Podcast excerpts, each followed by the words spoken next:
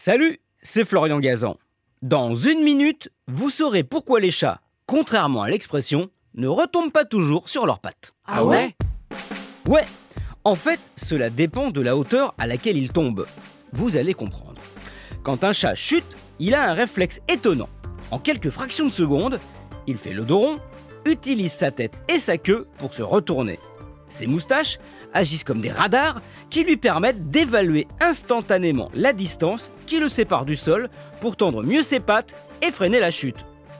Mais s'il tombe de trop bas, paradoxalement, c'est là que le matou est en danger de mort. Ah ouais Oui, on considère qu'en dessous de 1m50 de haut, le chat est incapable de se retourner et donc se fracasse sur le dos, partie fragile de son anatomie.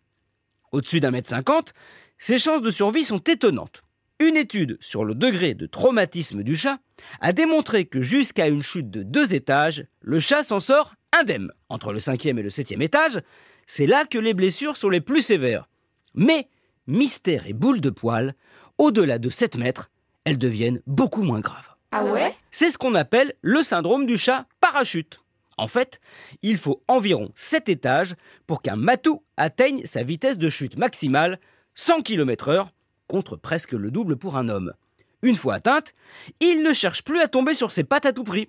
Non, non.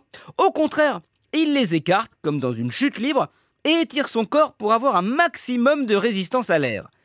Grâce à cette technique, il a plus de chances de s'en sortir. Comme en 2009 à New York, où un chat est tombé du 26e étage d'un gratte-ciel et s'en est sorti avec seulement une dent cassée. Un chat qui, si je puis dire, a quand même eu de la chatte. Merci d'avoir écouté cet épisode de Huawei. J'espère qu'il vous a fait miauler de plaisir. Retrouvez tous les épisodes sur l'application RTL et la plupart de vos plateformes favorites. N'hésitez pas à nous mettre plein d'étoiles. À très vite.